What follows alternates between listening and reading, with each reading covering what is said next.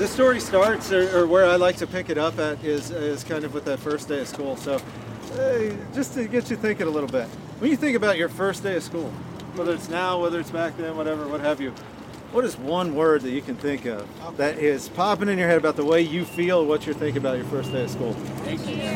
Anxious. Scared, nervous. What is it? Awkward. Awkward. Through all of our first days of school, you've been through a lot of them by now. You kind of think about those those ideas, these same kind of feelings that pop up. Everybody, I think, tends to have them. This story, where I want to pick it up, is right at the first day of school. Well, I should say what's going to be the first day of school for the Little Rock Nine. Uh, it's important to remember that at this time, when they, they volunteer to go to the school and everything we'll start delving into, they didn't join a club, they didn't call themselves the Little Rock Nine or whatever. They were nine students that were set to go to the school. And their first day of classes here was going to be September 4th, 1957. Miss Elizabeth Eckford was one of the nine. She gets this famous, uh, these famous photos, this famous first day. So let's take a look at her experience. She said that heading into her first day of school, she felt uh, very excited she uh, also said she was a bit nervous, right? And I don't know, just taking a look at the school, I think I'd be a little nervous walking. Yeah. So she wakes up that morning, she puts on this nice white dress, she hops on a city bus, no book in her arm. She rides to a couple blocks down, about one block over, gets out and starts walking up here. And this is what she sees when she gets here. Although I imagine before she gets over the hill, she can hear it. She's walking up right down the sidewalk in front of all these houses has gathered this couple or i'm sorry this group of uh, a couple hundred people. All these folks are out here making a whole bunch of noise. Uh, they're chanting things in unison like two four six eight we don't want to integrate. They're carrying signs that they've made for that day. They're waving flags. There's music playing elizabeth said she was felt a little more nervous when she saw them right heard them all these people coming out that morning because she's going to school across the street this is what she sees all the way down in front of this huge school, wrapped around the corners, is this massive wall of Arkansas National Guardsmen, all standing out there in military uniform, many of them with rifles, all of them with wooden batons at their side. Elizabeth said when she saw them, she actually felt a little bit better. She knew the governor placed them there to keep law and order and keep the peace, right? Thought they were there to protect her. So she comes walking up here to go to school. She sees all these other students that are walking through this wall of guard and heading into school. But when she gets right here across the street from us, at this corner here, tries to walk through for the first time, one of the guards stops her and won't let her by. And she asks the guard, where, where, should I go? What should I do? And there's this famous picture of both of them standing on that corner and they're pointing down the street this way. And he's telling her to walk on down a little ways. So she does. She walks on down a little bit further. She tries to go through the wall of guard again. And when she gets there, soldier stops her and won't let her by. Only takes a couple times she realizes this isn't going to happen. As Elizabeth starts to walk down the middle of that road, some of the people come off the sidewalk. They start to surround her. They start to shout some of the worst things in the world you could imagine at this poor girl. They're, they're calling her names. They're insulting her. They're spitting on that nice white dress that she wore for that day. Uh, it got so bad she got to the edge of the school down there, and she remembers somebody in the crowd saying something along the lines of, "Here's a tree. Somebody get a rope." Oh, 15-year-old girl and all by herself walking down the road. Imagine going to school every day, fearing for your life, fearing that someone might egg you again, or throw chairs at you, or maybe even throw acid in your eyes, just because of the color of your skin. That's what the Little Rock Nine went through each and every day before entering the Little Rock Central High. Um, one, and I feel like this story was something that I could connect to and just really um, spoke to my life and my experiences. I would feel I would feel unwanted and I would feel very so um, like I didn't belong in this world just because of the color of my skin and just because I want to get an education.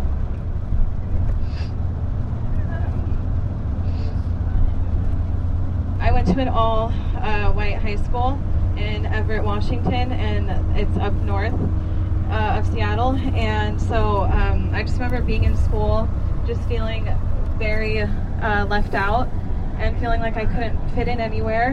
Um, I uh, so I would always try to be friends with just everyone, just because that's kind of how I am. I just want to talk to everyone and uh, just get to learn about different people. And I felt like other people weren't like that towards me. And I really never wore my hair naturally in high school, just because the one day that I did, um, it kind of became the talk of every room that I entered or every hallway that I walked through, I felt like I was a museum and that people just wanted to um,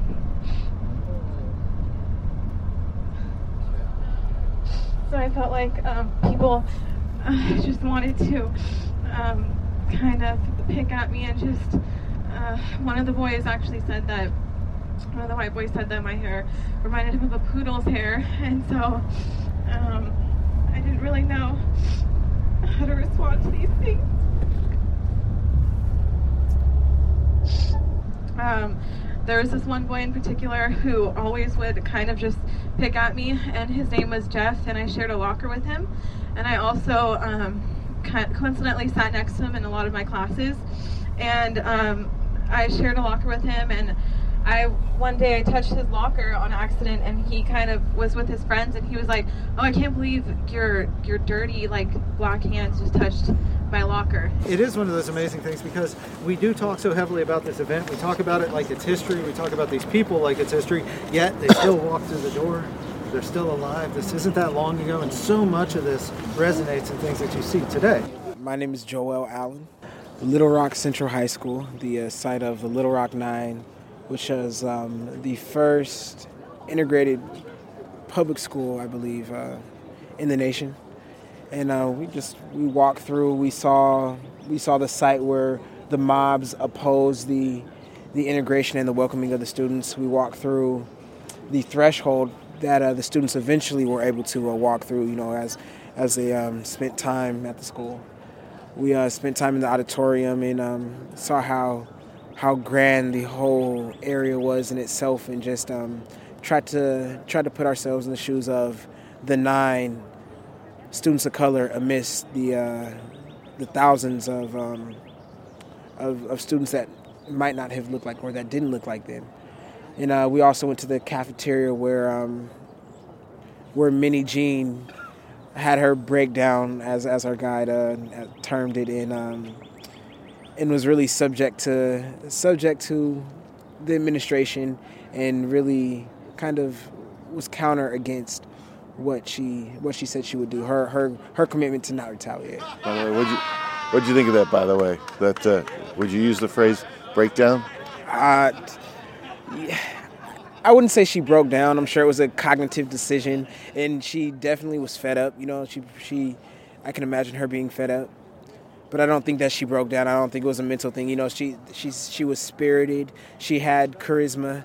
So um, the fact that if it was going to be anybody to do that, it wouldn't be the introvert. It'd be the extrovert, the one that doesn't mind uh, expressing herself. And um, and oftentimes, you know, when you're constrained like that and you don't have that avenue, you know, you you take what you get when you can get it. And at that moment, it was it was the chili in her hand.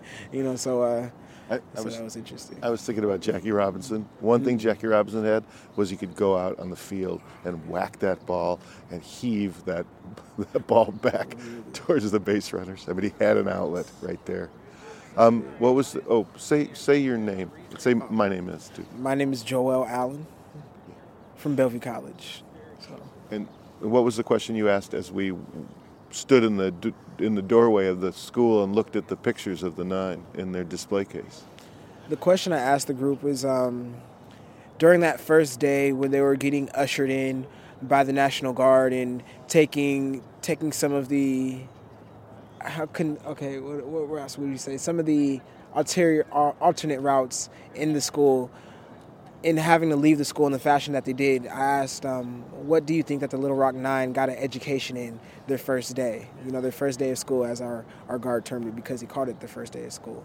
Yeah. And it was um, meant to be a rhetorical question, but then also a question that I felt that um, you know, if if people could to provide some sort of answer, and um,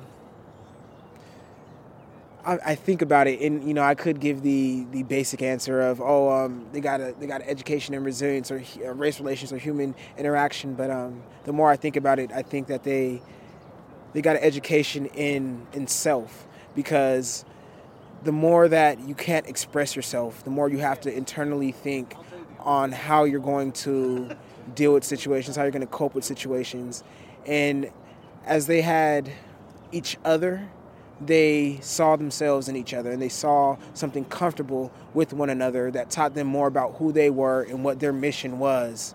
And maybe you know they were they were teenagers, so they may, they they might not have saw themselves as making a sacrifice or saw themselves as uh, doing something for the greater good, rather than doing something that um, would personally reward them, but I think that they they were they had the chance to see themselves in a in a truer light amidst all the all the turmoil, all the pain that was in front of them. So Wow. Yeah. I think I That's think they, they learned more about themselves than they did anything else.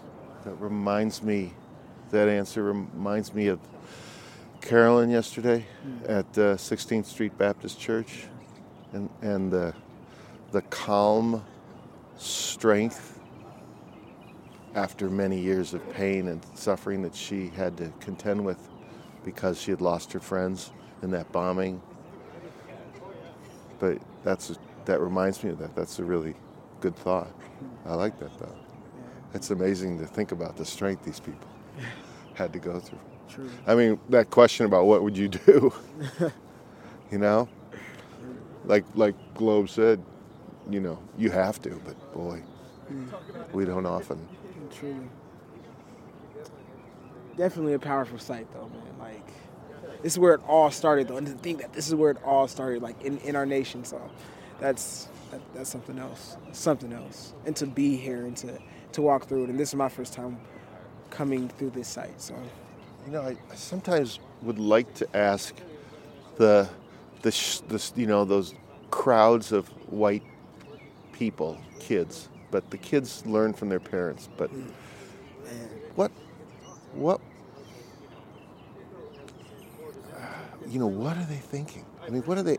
I know what they're thinking in the surface. You know what they're screaming and shouting, but they must have moments when they don't they ask themselves, what the hell are they saying to each other? It's just so painful.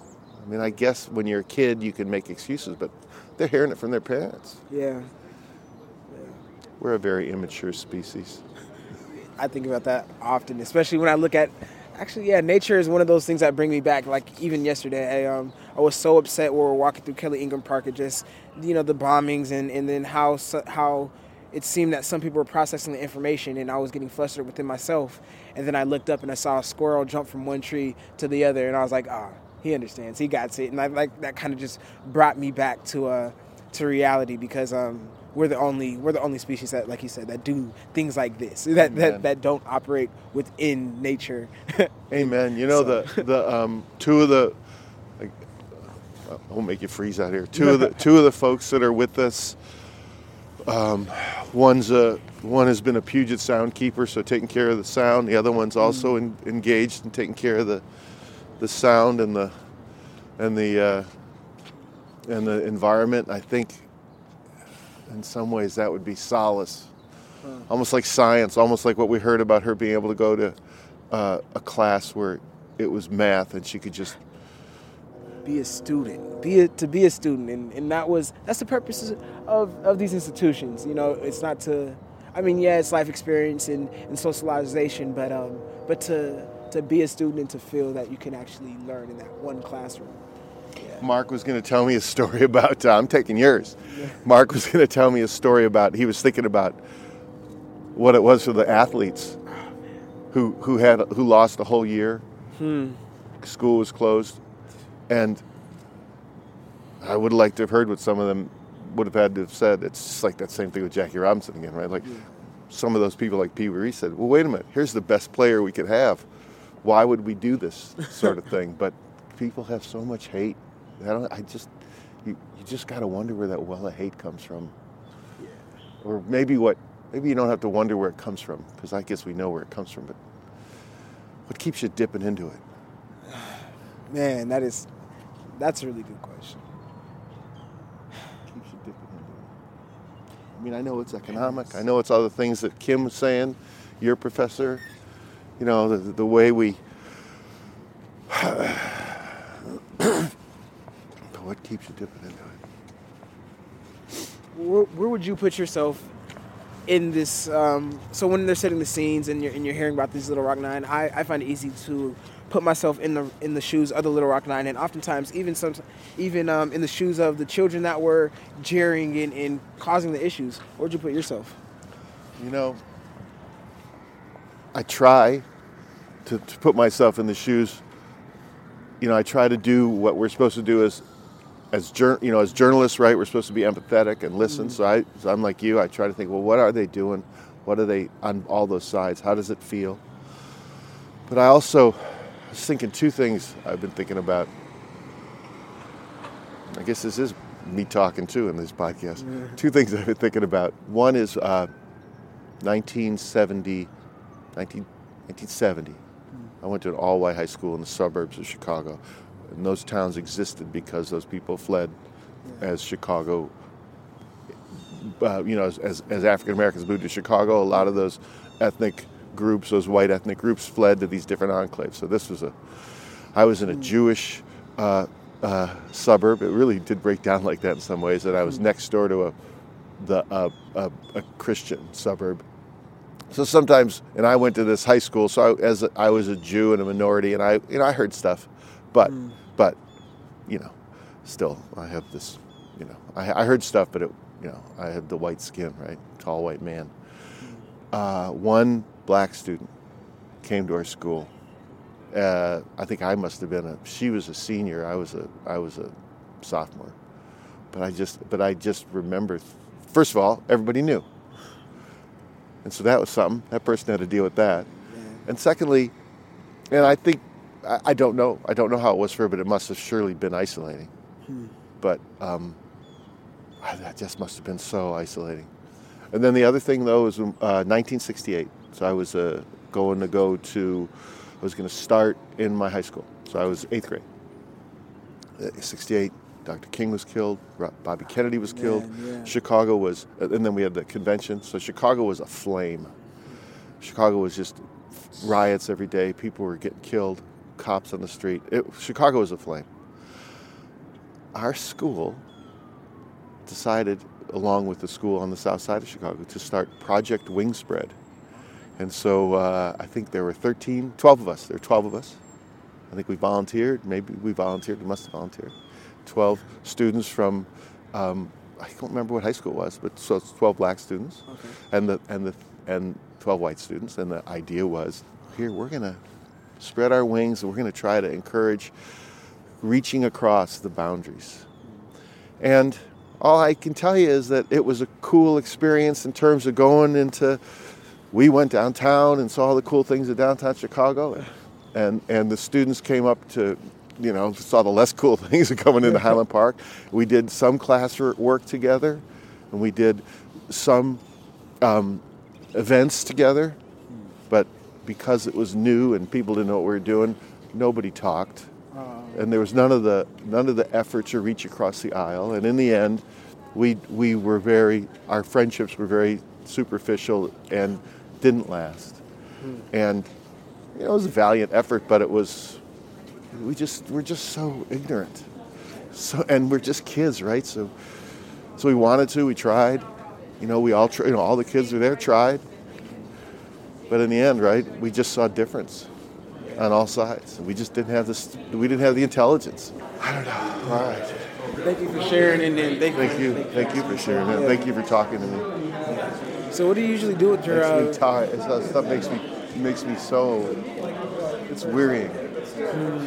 yeah, and that's. and How, it wearying for you? Oh, very wearing. I mean, but the best part, I guess, would be like at the night, in nighttime when I'm able to um, process information and then speak to my peers about it. You know, like, uh, and and really that's where the reconciliation process, I guess, really occurs because it's, you know, to usually well, last night it was myself, Ryan, Dylan, and Austin, and we just had some of the most organic conversation about what we experienced in, in our life experiences and um, and, and where we're trying to go, where we what we learned, and, and how this is going to shape us, how it's going to make us better people, or what we're going to do in, in the future. blood shed by African Americans who were beaten unconscious in Selma, Alabama, and the blood shed by Irish gunned down in Irish citizens gunned down in Derry, Northern Ireland, nothing. Injustice looks the same no matter what continent you're on. The power is in the forearms and metal bullets and billy clubs. It must have sounded like blindness, bones breaking like government promises. Selma, Derry, a clear example that discrimination does not discriminate based on your skin color or where you stay, is merely based upon who will be predator and who is the prey. Who will have the power? Whose life will be at stake? It was a cloudy day in Derry. There was tension in the air in Selma. Unfulfilled desire remained to be achieved, even though an ocean separated the people. Citizens just want to be treated like citizens. January 30th, 1972, a somber Sunday when Derry's freedom fight turned to bloodshed and last rites. March 7th, 1965, a march in Selma for the right of all to vote. Silenced by clubs cracking bones and tear gas uh, choking throats. The streets remember what happened that Sunday. Irish concrete Alabama granite churn and tumble like the ferocity of the people. They walk side by side in the same streets, facing the same obstruction. What is the difference between Selma and Derry? Nothing. Justice looks like this, looks the same no matter what continent you're on. Discrimination does not discriminate based upon your skin color or where you stay. It is merely based upon who will be predator and who is forced to be prey.